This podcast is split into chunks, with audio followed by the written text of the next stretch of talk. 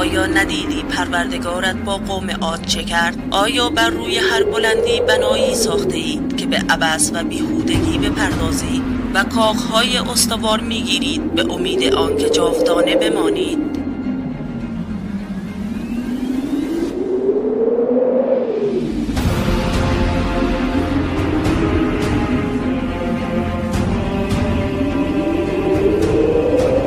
راستی که عذاب و خشمی سخت از پروردگارتان بر شما مقدر گردیده است. سلام. با پیامبران و پادشاهان همراه باشید.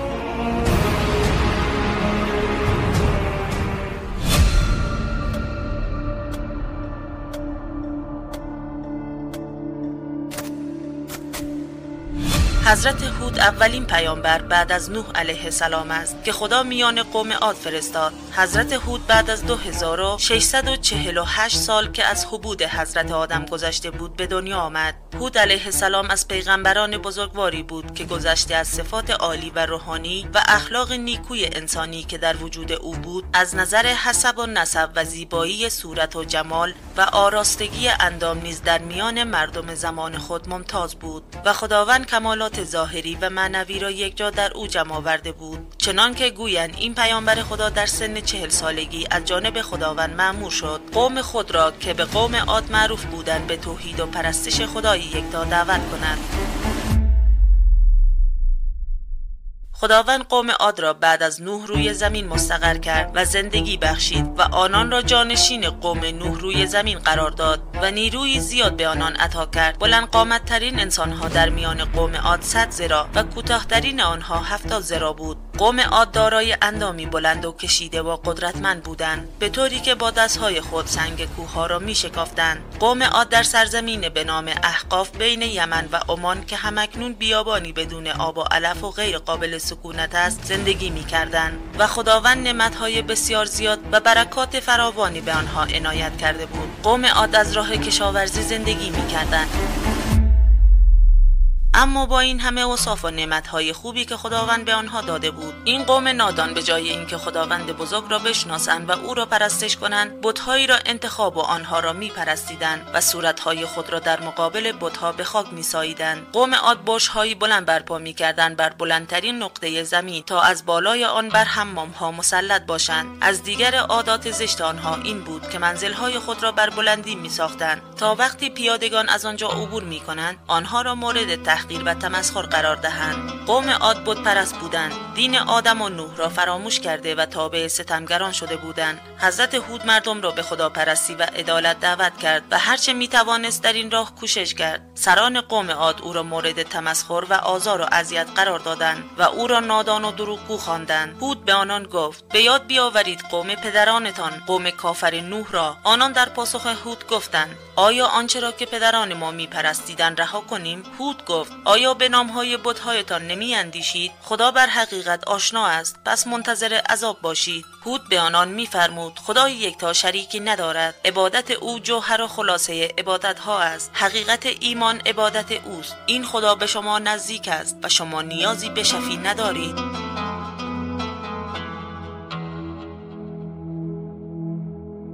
قوم هود از او روی گردانده و گفتند تو مرد جاهلی هستی و عقل خود را از دست داده ای تو در میان ما چه مزیتی داری؟ امتیاز تو بر دیگران چیست؟ پاسخ آنان می گفت ای قوم مرا به سفاهت متهم نکنید. من مدتها در بین شما زندگی کردم آن وقت نمی گفتید مرد جاهلی هستم. چطور الان مرا متهم به کم عقلی و جهل می کنید وقتی هود از قوم خود لجاجت در گفتار و اصرار به مخالفت دید آنها را خطاب کرد و گفت من خدای خود را گواه می گیرم که وظیفه خود را انجام دادم و در ابلاغ رسالت خود کوتاهی نکردم. هیچگاه بر اثر ترس دست از کار خود بر نداشتم و در راه این رسالت آسمانی نهایت سعی خود را نمودم. از شما مردم هم ترسی ندارم. از این به بعد هر نقشه و طرحی دارید اجرا کنید. توکل من به خدای یکتا و بی همتاست. حضرت هود در زمان پادشاهی شداد بود و پیوسته او را دعوت به ایمان می کرد. روزی شداد به او گفت اگر من ایمان بیاورم خداوند به من چه خواهد داد؟ حضرت هود پاسخ داد جایگاه تو را در بهشت برین قرار می دهد و زندگانی جاوید به تو خواهد داد. شداد اوصاف بهشت را پرسید و آن حضرت بعضی از خصوصیات بهشت را برای او بیان نمود. آنگاه شداد گفت این که چیزی نیست من خود می توانم بهشتی بهتر از آنچه تو گفتی تهیه نمایم. از این رو در صدد ساختن شهری برآمد که شبیه بهشت برین باشد. شخصی را پیش زحاک تازی که خواهرزاده او بود فرستاد. در آن زمان زحاک بر مملکت جمشید حکومت می کرد و از او خواست هرچه طلا و نقره می تواند فراهم سازد. زهاک بنا به دستور شداد هرچه توانست زر و زیور تهیه نمود و به شام فرستاد. شداد به اطراف مملکت خیش نیز اشخاصی فرستاد و در تهیه طلا و نقره و جواهر و انبر جدیت فراوان نمود و استادان و مهندسین ماهر برای ساختمان شهر بهشتی آماده کرد. در اطراف شام محلی را که از نظر آب و هوا بیمانند بود انتخاب نمود. دستور داد دیوار آن شهر را با بهترین اسباب بسازند. در میان آن قصری از طلا و نقره به وجود آورند و دیوارهای آن را به جواهر و گوهرهای گران قیمت بیارایند. در کف جویهای روان آن شهر به جای ریگ و سنگریزه جواهر بریزند. درختهایی از طلا ساختند که بر شاخه های آن مشک و انبر آویخته بود و هر وقت باد میوزید بوی خوشی از آن درختها منتشر می‌شد. گفتند دوازده هزار کنگره از طلا که به یاقود و گوهرهایی آراسته بود. در مدت 500 سال با سرعت و قدرت تمام هرچه سیم و زر بود برای ایجاد آن شهر به کار رفت. تا اینکه به شداد خبر دادن. آن بهش که دستور داده بودید آماده گردید. شداد در حضرموت به سر می برد. پس از اطلاع چون به نزدیکی شهر رسید آهویی به چشمش خورد که پاهایش از نقره و شاخهایش از طلا بود. از دیدن چنین آهویی در شگفت شاد و به دنبال آن رفت تا از لشکر خود جدا گردید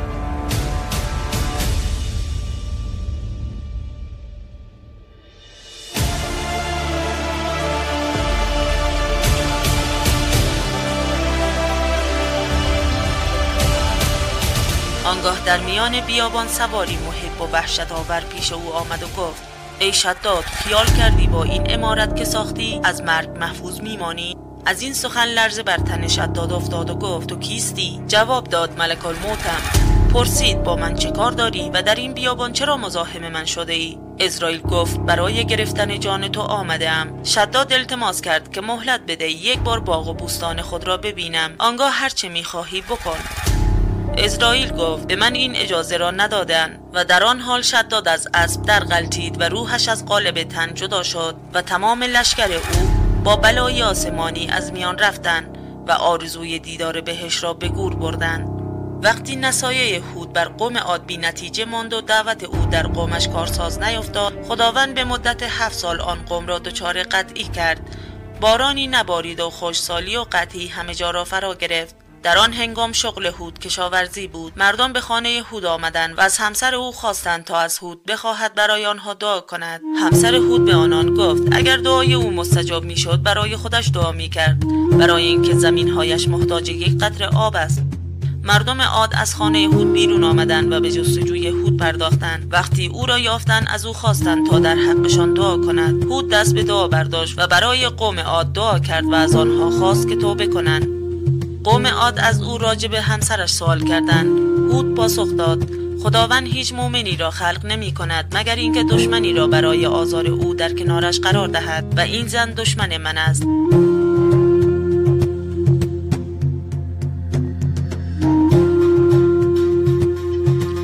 پس از دعای هود تمام سرزمین ها دوباره سرسبز شد. هنگامی که سالها از دعوت هود میگذشت آن قوم هنوز هم بود پرستی می‌کردند و اعمال زشتی را مرتکب می شدند بعد از قطعی که دوباره به دعای هود سرسبزی زمین را فرا گرفت باز هم به خدا ایمان نیاوردند و به کفر خود ادامه دادند. خداوند بار دیگر باران رحمت خود را از آنان دریغ داشت. آن قوم دست بر دعا برداشتند و از خدا باران خواستند. تا اینکه مخالفین هود در آسمان ابر سیاهی را دیدند که آسمان را تاریک ساخت.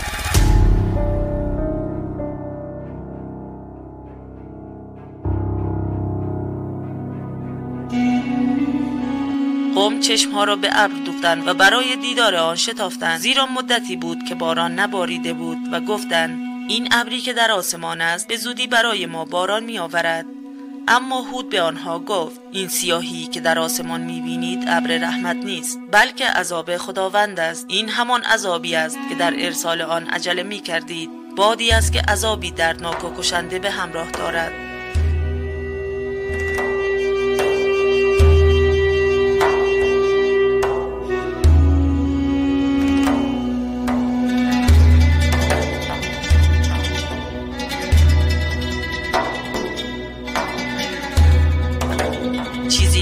که بادی هولناک وزیدن گرفت. آن باد هفت شبانه روز بر قوم عاد میوزید و قوم دیدند که حیوانات و اموال و ابزار آنان از زمین بلند و به مکانهای دور دست پرتاب می شود بادی که تنه درختان را از جا می کند و مردم را چون ملخ به این طرف و آن طرف پرتاب می کرد به این تون باد و طوفان باد عقیم هم می‌گویند که از هفتمین طبقه زمین بیرون می آید و این باد نشانه خشم پروردگار می باشد و چنین بادی تا به حال بر هیچ قومی جز قوم عاد نوزیده است.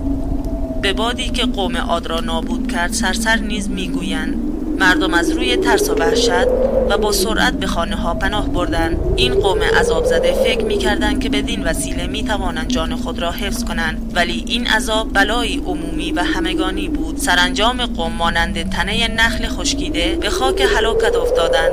نسل آنها ناپدید و آثارشان به کلی متلاشی و از صفحه تاریخ برچیده شد. قرآن کریم نیز در اوصاف این عذاب میفرماید. تنباد وحشتناک و سردی را در یک روز شوم مستمر بر آنان نازل کردیم که مردم را همانند تنه های نخ ریشهکن کرد و به هر طرف پرتاب می کرد فراموش نکنید خدای تو هیچ قوم و اهل دیاری را در صورتی که مطیع و نیکوکار باشند به ظلم هلاک نمی کند تنها هود و همراهانش در این طوفان از گزند عذاب الهی به دور ماندند و در تمام هفت شبانه روز به هود پناه بردند و از گزند باد سرسر در امان ماندند. تا اینکه باد آرام شد و سرزمین آنان به وضع عادی بازگشت و هود و یارانش به هزرمود کوچ کردند و بقیه عمر را در این سرزمین به سر بردند. چنان که خداوند میفرماید قوم عاد در این دنیا و روز قیامت لعنت و نام ننگینی به دنبال دارند. بدانید عاد نسبت به پروردگارشان کفر ورزیدن. دور باد قوم هود از رحمت خدا.